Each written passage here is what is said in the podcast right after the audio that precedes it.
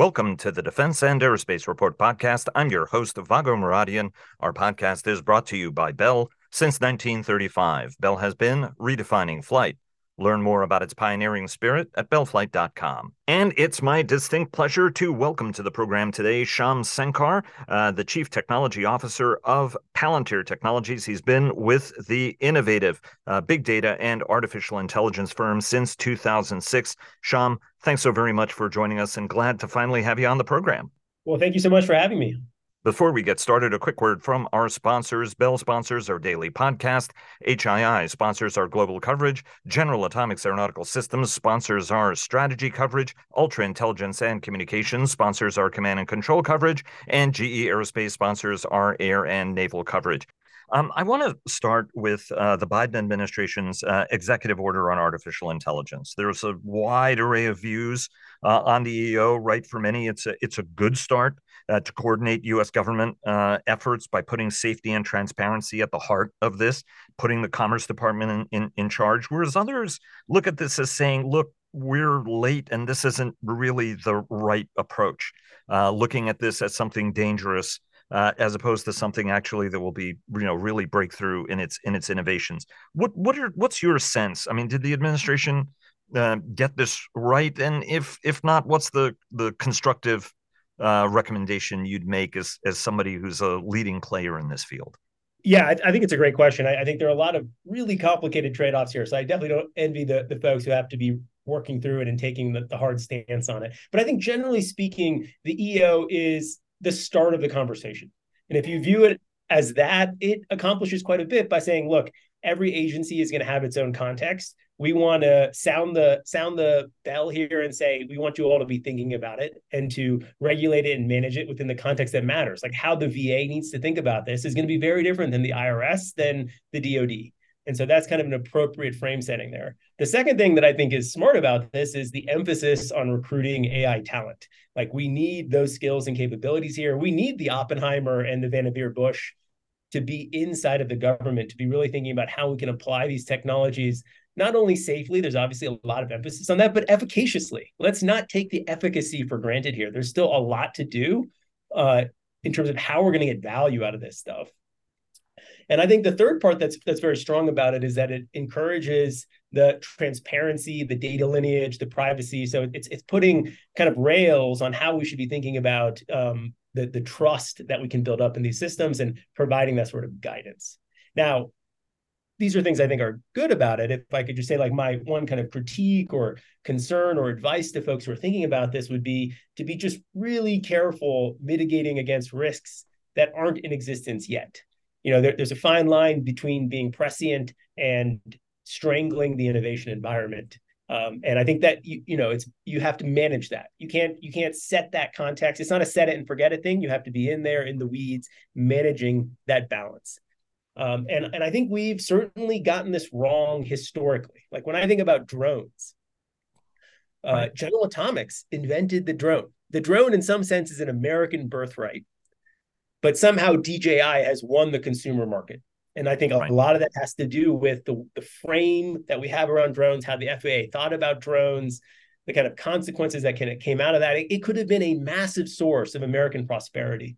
And I think there's a kind of an under discussed component of this, which is American prosperity is national security. National security provides American prosperity. And we've kind of somehow gotten to a place where we decoupled these things. So we need to think about AI as the economic force that it's going to be.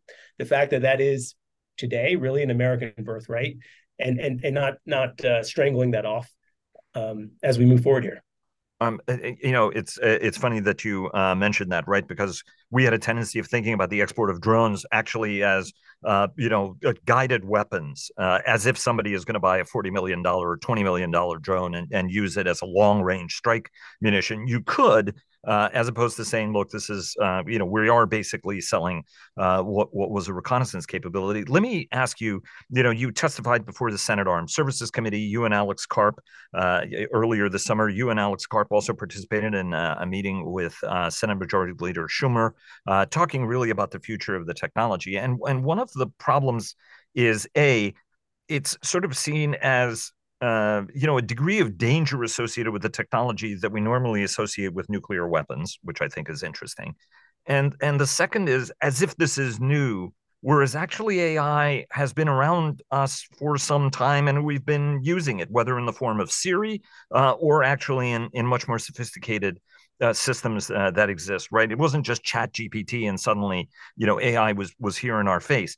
How do we need, Shyam, to be thinking about this technology and thinking out 5, 10, 15 years uh, in terms of what it will be and what it won't? Because, you know, people are saying, okay, robots are going to be killing us. That's a little bit of a stretch. Yeah, I think that's right. I mean, one is like always having the humility, and that this comes back to the EO a little bit of humility of like how much of the future can we totally understand? We can have a set of possible scenarios, we can manage against those, but kind of like the not falling victim to the false precision of knowing exactly how these things are going to turn out. Now, within that context, what I see is okay, we have this incredibly promising technology. We've we've amassed a certain amount of power and compute that enables us to apply this in entirely new ways. It the, the technology has charisma. You know, I think to your very point, like, look, it, it, we were able to, you know, with Deep Blue, it, it beat Kasparov at chess, and right. with uh, AlphaGo, it you know, it, it kept so like to each person, the kind of form that the AI took had a certain amount of charisma. Maybe chess is less charismatic in the broad sense than something that can actually speak natural language back to you. Right. And, and that is what I think has really captured the zeitgeist in this moment. But we're on this journey and, and there's no there's no reason to believe at all that we've plateaued here, that actually the rate of innovation will continue to accelerate. So with that, I think that the best defense in many ways requires a concomitant offense. You know, I'm not mm-hmm. saying the best defense is an offense, but to somehow I think uh, the greatest risk we face here is being paralyzed by thinking about defense in the absence of how are we going to actually use this to create competitive advantage? How do we deploy this stuff? Um, and I think you know, the department's kind of been slow out of the gate here. And and okay, it's, it's a large institution. There's a lot to, to go on here. But when I compare that to the 50% of my business that is commercial, uh, the adoption of generative AI technologies is extraordinarily fast, and the rate at which people are thinking, you know, two months is essentially like a, a an expiration date on old ideas. So um, we we don't want to lose the compounding advantage of how much our ideas can evolve over this time period.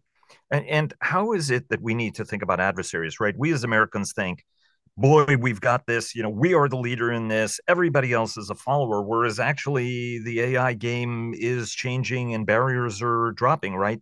In part, uh, the agreement the president brokered earlier this year by some was the big companies don't want to engage in an AI race. They don't want to be in an AI arms race, which is why they want to create some form of truce. Alex Karp has discussed what it is what the state of this technological art is around the world and how our potential adversaries are using it. How do we need to bear that in the back of our mind, right? Like, how much of a leadership position do we actually have now vis a vis other folks in terms of shaping how it is that we should be thinking about the technology? I think that's an excellent point. Look, no one wants to be in a race. It's like a lot of work, um, but we are in one. That that's just reality. And and I think right now we we do have the lead, but we can't take that for granted. Um, you know, just like with drones, we've squandered leads in the past, and I think a lot of that comes down to how we take it for granted and how we think about what we're trying to get done with it. So, um, I think many people have talked about the right things here. It's it's about making those investments and going after it let me uh, take you to uh, the um, how the Pentagon does uh, business. Right, you guys, uh, you joined the company in 2006. The original model was, "Hey, I'm coming up with this incredible software. Uh, I just want your data. Uh, right, I'll give you the software for free." and the last thing you guys wanted to be was to become a services contractor, and alas, that's sort of what you became because of how the Pentagon buys. The Pentagon for the last decade has been talking about fundamentally changing how it does business. Uh, and yet, the Andurils of the world, uh, Trae Stephens, have joined us, and so has uh, Brian Schimpf. And they said, look, I mean, the reason we got into making hardware was they wouldn't buy our software, but if we made the hardware and put our software in it, they buy it because they know how to buy software. Have you noticed the change, an acceleration? Right, we've been talking about acceleration for a decade, Shyam. Are you seeing a change in how the Pentagon actually buys to reward the so-called non-traditional suppliers? I, the short answer is yes. Like so, I think, but I, I don't want to. We have a long way to go. So if if I start, mm-hmm. let's start with part one of that here. Have I seen the change? Well, let's just start with the counterfactual of in in, in 2006 you really even couldn't sell to the department. You know, because of In-Q-Tel and the investments In-Q-Tel had made, if you were a new entrant, a new technology company, your only chance was to start by selling to the IC. And it took some number of years before it really opened up within DoD. And I'd say you could go back, you know, maybe 10 years ago, the innovation environment really started changing in a way where there was a front door for new technology startups who wanted to sell to DoD. Uh, and so I've I've seen a huge amount of progress there. But I think um, as I reflect on what is ahead of us here, one of the most important things I think the department could really reflect on, and and Congress is it needs to be involved here too. Like the you know it's kind of a two sided problem. Is that the, the current setup is a monopsony. And with a monopsony, you really have to say, look, if I, as the buyer, am not getting what I want, that's my fault. That's the nature of a monopsony. Uh, and we also have to think about the focus on cost, schedule, and performance. You know, the other monopsony I think that it, w- it would behoove us to reflect on is Walmart, was Walmart. You know, if we think about Walmart in the 90s pre Amazon, everyday low prices. What did they think their job was? Essentially beating up suppliers to reduce the costs that went into it. You know, it was it was it was the commercial sector equivalent of cost schedule performance. Their whole business got rocked by a near peer competitor that came out of nowhere from their perspective and didn't have to play by the rules from their perspective. Amazon. And you know, that's the dominant company now. And right. so I think we have to think about the ways in which uh, monopsonies can lose sight of innovation and how you have to kind of build that into acquisition. So it is absolutely the case. And I've been spending a lot of time thinking about this. Like, we lost a lot with the Last Supper. People tend to think about the Last Supper as okay, it underscores the monopsony point, which is we could only have Bill Perry tell all of these primes, hey, you guys need to consolidate because it is a monopsony. And you could say, okay, that's an efficient way to spread the budget. But I but I think one of the more profound things we lost was that the department has gone more than 30 years without dealing with founder driven companies um, you know because we were in this consolidation era. Right. And as a consequence it, it, it led to the financialization of of contracting. You know the whole right. business became about hey leverage pe you know um, what is my dividend how many share buybacks am i doing raytheon's doing 13.3 billion dollars of buybacks on a 118 billion dollar market cap. It it, it's shocking, and in some sense, it kind of perpetuates the view from inside the building that these are just purely financial actors. And I think one of the powerful things that we're seeing with this emergent defense tech ecosystem is a community of believers. Like there are a lot easier ways to go make money. That's not the primary right. motivation here, right? They're, they are going to bang their head against the wall to do the thing for the nation. And I see a lot of parallels to the lead up to World War II. You know, when, when you think about you know, we, we now think about it as Learjet, but then it was William Lear. You know, right. HP, Hewlett Packard. It was it was Sikorsky himself. It was Henry Ford, not the Ford Motor Company. It was Henry Kaiser. You think about how many entrepreneurs were actually involved in the World War II production economy that got this done. Founders, you know, big personalities, uh, and and I think it's exciting to see that sort of partnership reemerging again. Do uh, you? Uh, that's really oh, important. Oh, because one of the luxuries that we had with World War II that we're not going to have anymore is is essentially Lend Lease gave us 18 months to have wartime production while we were at peace. And that meant that we could leverage America's greatest strength, which was mass production. America just figured out mass production. That was our greatest differentiated strength to we to win and compete with. And if we look at our greatest strength today, it's not mass production, it's software no, you know, people talk about tech. No one says American tech because that's a redundant statement. It, it it's just American tech is tech, and so we have to be thinking about how we're going to help the department in this way. Uh, how do you? Um, uh, couldn't couldn't agree with you uh, more on all of uh, those uh, steps. Um, the question is, as the Pentagon prepares to release its first ever industrial strategy, uh, it's going to be rolled out at the Reagan Forum in a couple of weeks by uh, Laura Taylor, Dr. Laura Taylor Kale.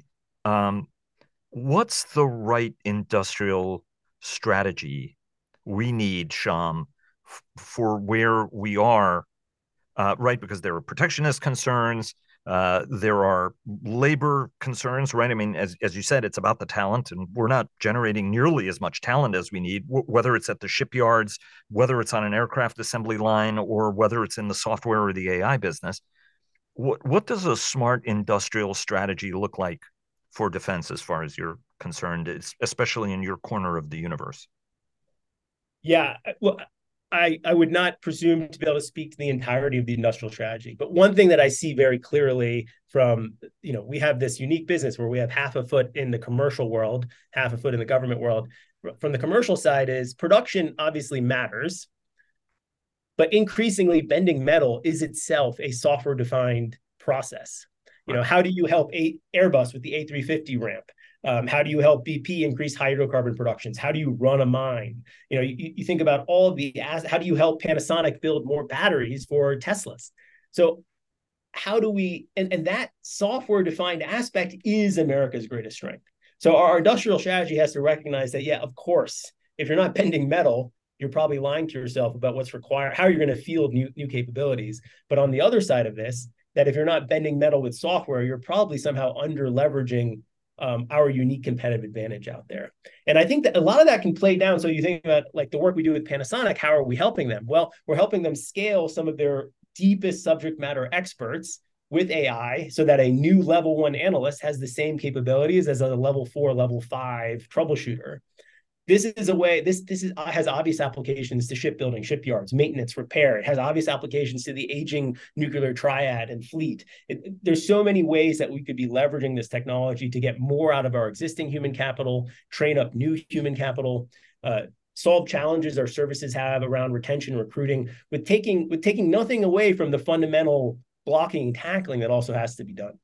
The department does uh, under the guise of acquisition fairness a whole bunch of things that actually uh, are initiative sapping right? Um, w- once upon a time you know you talked about the world war ii generation.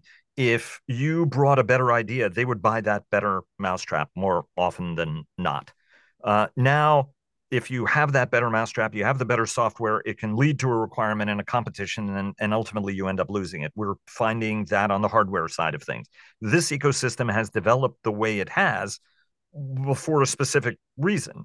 Um, do you see a change in the department to reward a to reward innovation to acquire that innovation when it sees it as opposed to going Shyam brilliant idea now i'm going to start a two and a half year process to define a requirement and oh by the way by the time this is all finished with somebody can buy into that program with actually not nearly the kind of capability that you originally or innovation that you brought to it. Do you, do you see them changing how they fundamentally do business to accelerate the process to to deliver the kinds of things we need at the speed we need them rather than at the speed with which we are delivering them, which is glacial often? It's happening slowly. You know, I, I wish I had a better read out there where I could say it's happening all at once. But many of these things I think feel like they happen slowly until uh, you kind of step back and you look at how much you've accomplished here. So look, this this is the fundamental challenge: is is how can we go faster? I often kind of muse it would be much better if the department spent half the money in a quarter of the time. Like the, the, the factor that truly matters for innovation is time, speed. How do we play into that? Um, and you, you know you need to fund these things with seriousness but i think in some in many ways the time discount value of money doesn't um, it's not as obvious to folks who are in the department who don't understand that you're waiting to raise your next round. I can remember so many meetings when we were younger where someone would say, "Oh, you know, I don't have the money to pay for this. I can only pay you X instead of 5X." And then we would kind of tell them almost almost just just telling them the, the truth, which is like, I understand that that means I have to go sell a part of my business to outside investors to raise the capital to survive, hoping that, but it would, you know, it, you could say that, but it, they couldn't grip what you're really saying. It didn't, didn't mean anything to them. And I think that's really one of the things that we need to help the department to understand is as a monopsonist, if you want this innovation, you really need to understand the cycles that these younger companies go through. You know, fortunately for us, we're on the other side of that now as, as a public company. But how can we help make that easier for them so that you as the buyer can get more of what you want and i think it's really about helping them connect those dots on the flip side i'm spending a lot of my time and energy to what I think is essentially the antidote to the Last Supper that I'm calling the first breakfast, which is great. Now that I'm on the other side of this as a publicly traded company, can I lower the rope or the ladder to help as many of the, as many of these other companies climb up here with me? And in particular, thinking about you know if you thought about okay, Palantir has its software, but actually a big part of our success was was the infrastructure around our software that enabled us to achieve accreditation that enabled us in, in, in short form i'll say get to the starting line so that the revenue meter could even start to spin. How do i give that capability to all the other companies in defense tech so that they can get to revenue faster they can raise their next rounds more comfortably and as a consequence be part of a Big Tent ecosystem that actually delivers the deterrence that we need in these highly uncertain geopolitical times. Um, well, and it's also good for you because it helps you forge those early stage partnerships with the next generation of companies, uh, right? Uh, in sort of a positive codependency. I don't want to uh, portray that no, as. I think that's exactly right. I mean, look, I think uh, as a company who was maybe taking advantage of our services here, I think they'd want to know that this is not philanthropy. Like, yes, I, I, think this is doing right by the ecosystem, but actually, I think there's a business to be built here. And largely, my, my thesis around this is that the next SI is not a systems integrator, it's a software integrator. Right. And a lot of SIs have been trying to do this with billable hours. You can think about it as software integration as billable hours, but I want to do software integration as code. And if you if you look at Palantir another way from the outside, maybe it seems monolithic, but really my role as CTO on the inside I have hundreds of independent software teams all releasing their code, having to deploy it to hundreds of environments. How, what's the and I'm managing that product. You could say I'm like I'm the equivalent of the PEO in this context. Well, what's the difference between that and saying, look, I'm a PEO. I want a big tent vendor ecosystem. I want lots of soft modern software companies to be able to participate. I want them to be able to deliver their offering to me as a service, to iterate with end users, deliver innovation, create a competitive environment um, that that allows the software companies to do what they're best at. It allows them to operate in a frame of recurring software revenue uh, and, and not services. And it allows the PEO to have what they really want, which is constant innovation, competition, uh, quick delivery, getting out of the way, replacing slow processes with software. And I think we've kind of uniquely have been in a position to, to build and deliver this for ourselves over the last 20 years and now open that up to the ecosystem. Um, I- increasingly, um, you know, as you said, almost you know every single thing we do uh, is uh, software dependent, right? I mean, there is even antiquated hardware that becomes relevant. But B52 is, as its name implies, um, 1952. The the newest one was delivered in 1960, and yet it's because of steadily improving um, electronics uh, and electronic capabilities largely. Yeah, it's going to get new engines, uh, you know, because it's going to stay in service for another couple of decades.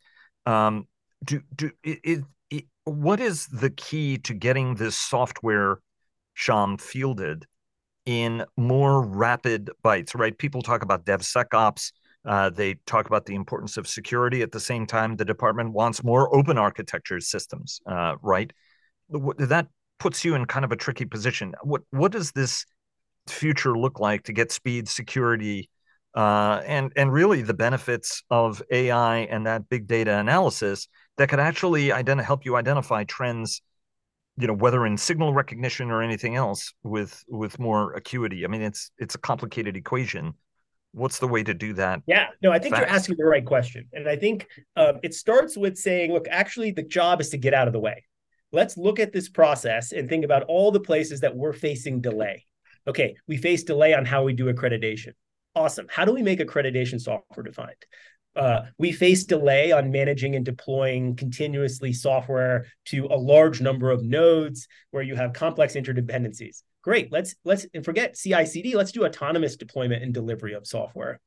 Um, we you know the, the, the, focus on MOSA is really it comes down to look i want to be able to plug and play things so if we have this competitive ecosystem of commercial and government software entities, then there are going to be standardized interfaces that the government controls that that guarantee interoperability. So that sort of data integration, data bus layer uh, becomes the next place where you can lose a lot of velocity. So I, I think like this, there are like five or six key components that if we can define in software as a software integrator, you're essentially getting out of the way and then you can innovate at the speed of mission. And so then the second part is how do you innovate at the speed of mission? And, and one of the concepts I've been kind of kicking around and, and hope to articulate is I think in some sense, agile development, everyone loves agile. I think in some sense, maybe agile is not even wrong. It's not that it's wrong, it's that it's somehow it's missing the entire point, which is that what you really need is hyper distributed software development. You can think of traditional product development as following some sort of normal distribution, some sort of Gaussian function, where mm-hmm. the product manager is taking in a bunch of requirements, averaging them, and then making a call of what what to go build. And lots of things need to like, like lots of things fit that paradigm. It's it's appropriate. Um, but essentially, you're you're you're bottlenecking development through a central choke point now, which is to the point of let's figure out what's slowing us down. This is going to be one of them. An alternative approach to this is, is saying, you know what, just like venture startups, there are going to be some number of feature requests that are driven that are power law that actually the idea is so creative, so unique that averaging it down with all the other ideas is just purely dilutive. And that you want to capture the genius of this user or this commander or this unit from the field to define the fighting formation and technique and software that everyone is going to use. And it's very hard, I'll tell you after 20 years of doing this, to predict ex ante where is that going to come from.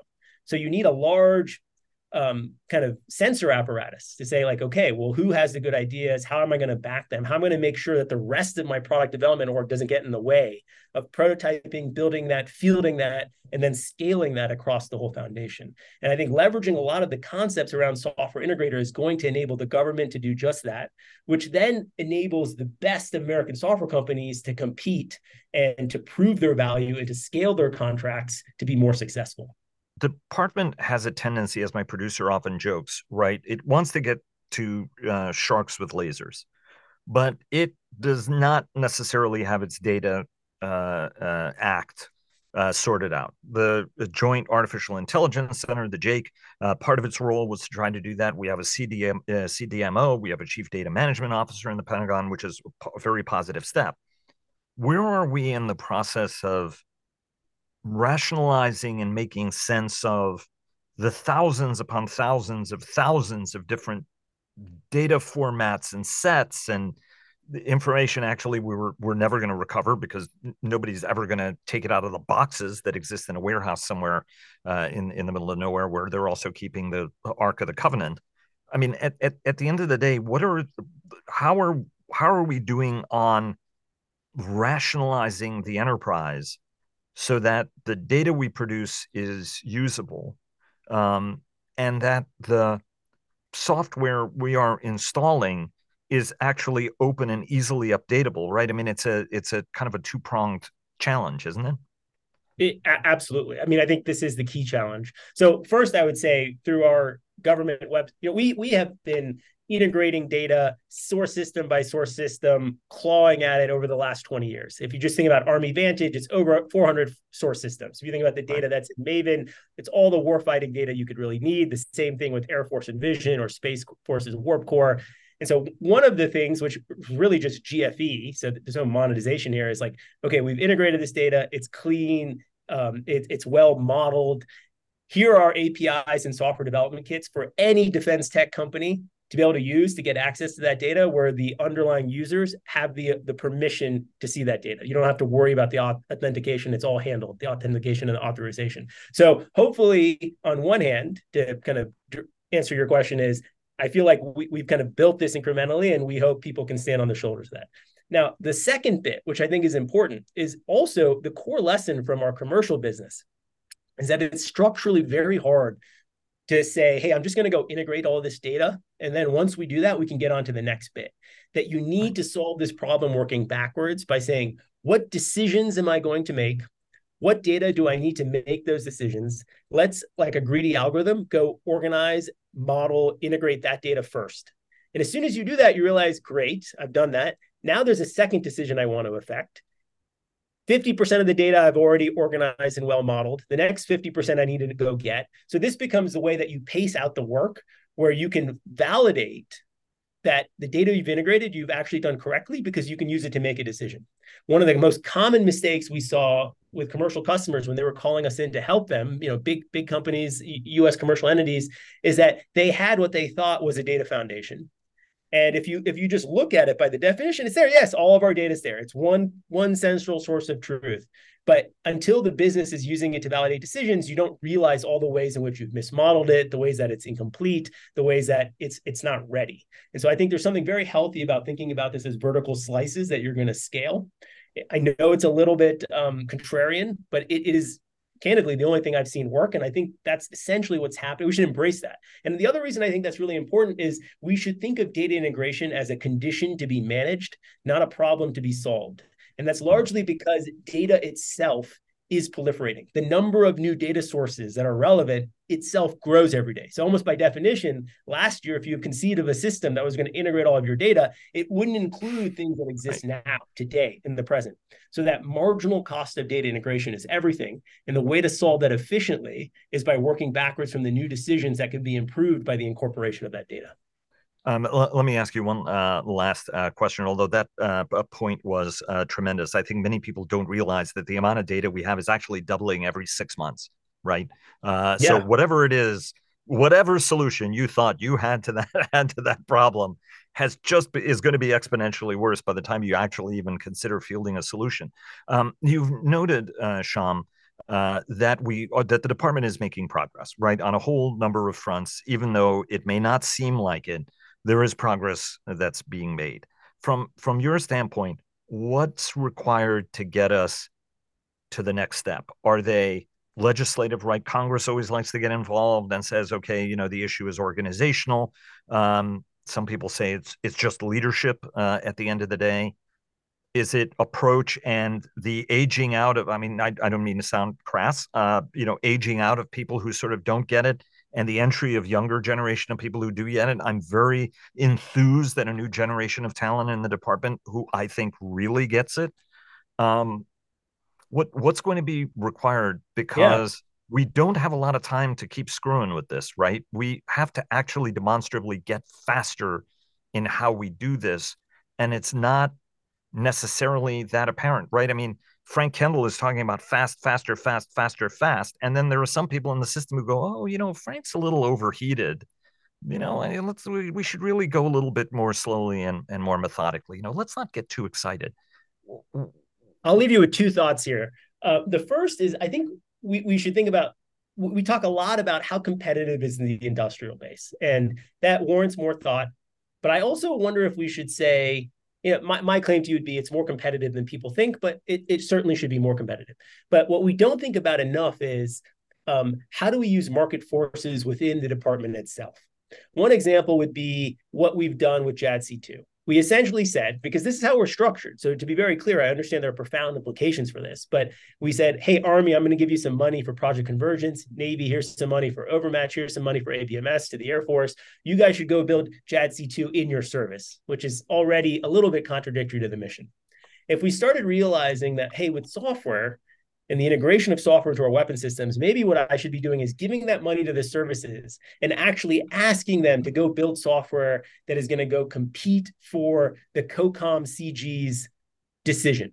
Like I'm going to say all of us are building software and when I when I as the army go to IPC, I'm actually I want the AOC to use my software. I want PacFleet to use my software. And so, how do we leverage more competition within the PM structure? Because I think that's one of the places that's that that we really lack it. What would get you to want a field capability faster than your schedule? What would get you to blow up your own plan and inject new AI, AI technologies that came out three months ago? Well, if you're if you're managing this to cost, schedule, and performance, and you as the PM have no competition, I'll tell you the answer is nothing. Nothing will get you to right. do that. So that the only way to do that is that there has to be some sort of friendly competition, just like the Army Navy game. Maybe some people wouldn't wouldn't debate that that's friendly, but I think friendly competition to make us all better. You know, compete in code so that you know the ultimate competition against our adversary is, is going to be one where we win. The second thought I'd leave you with is I very much see this, and I, you know maybe there's some correlation to age, but I think it's actually it correlates more to natural inclination or skill, um, proclivity is that which commanders, which humans in the system actually view software as a malleable weapon system that they're going to be personally involved with. You know, I think the ability to right. be a, a, product manager in the Silicon Valley sense of the word, to sit there, to edit mocks, to have a, an opinion on the workflow, that's going to be a requirement as a as a CG. Right. You know, and some CGs view that it's like, yeah, obviously that's what I'm going to do today. That's a good use of time. I'm going to author the, the, the warfighting workflows that, that define the embodiment of our doctrine in software. And some people view it as something that needs to be delegated to the eight or delegated somewhere down. And I think that's going to be a pretty sharp division that kind of naturally shakes itself out here.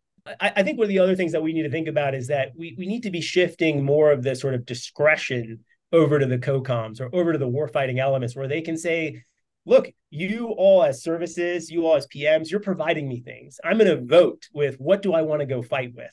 Now, that makes much less sense for an exquisite system like the B21, and it makes a lot more sense for software capabilities that can actually be fielded between now and 2025 that define the fight that we're going to have in the Pacific.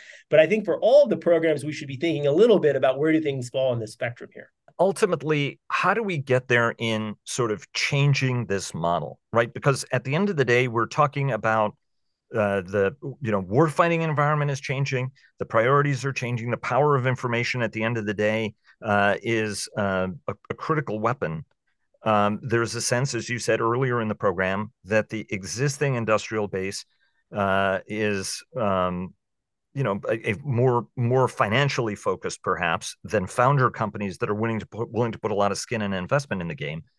So how is it that you change this model?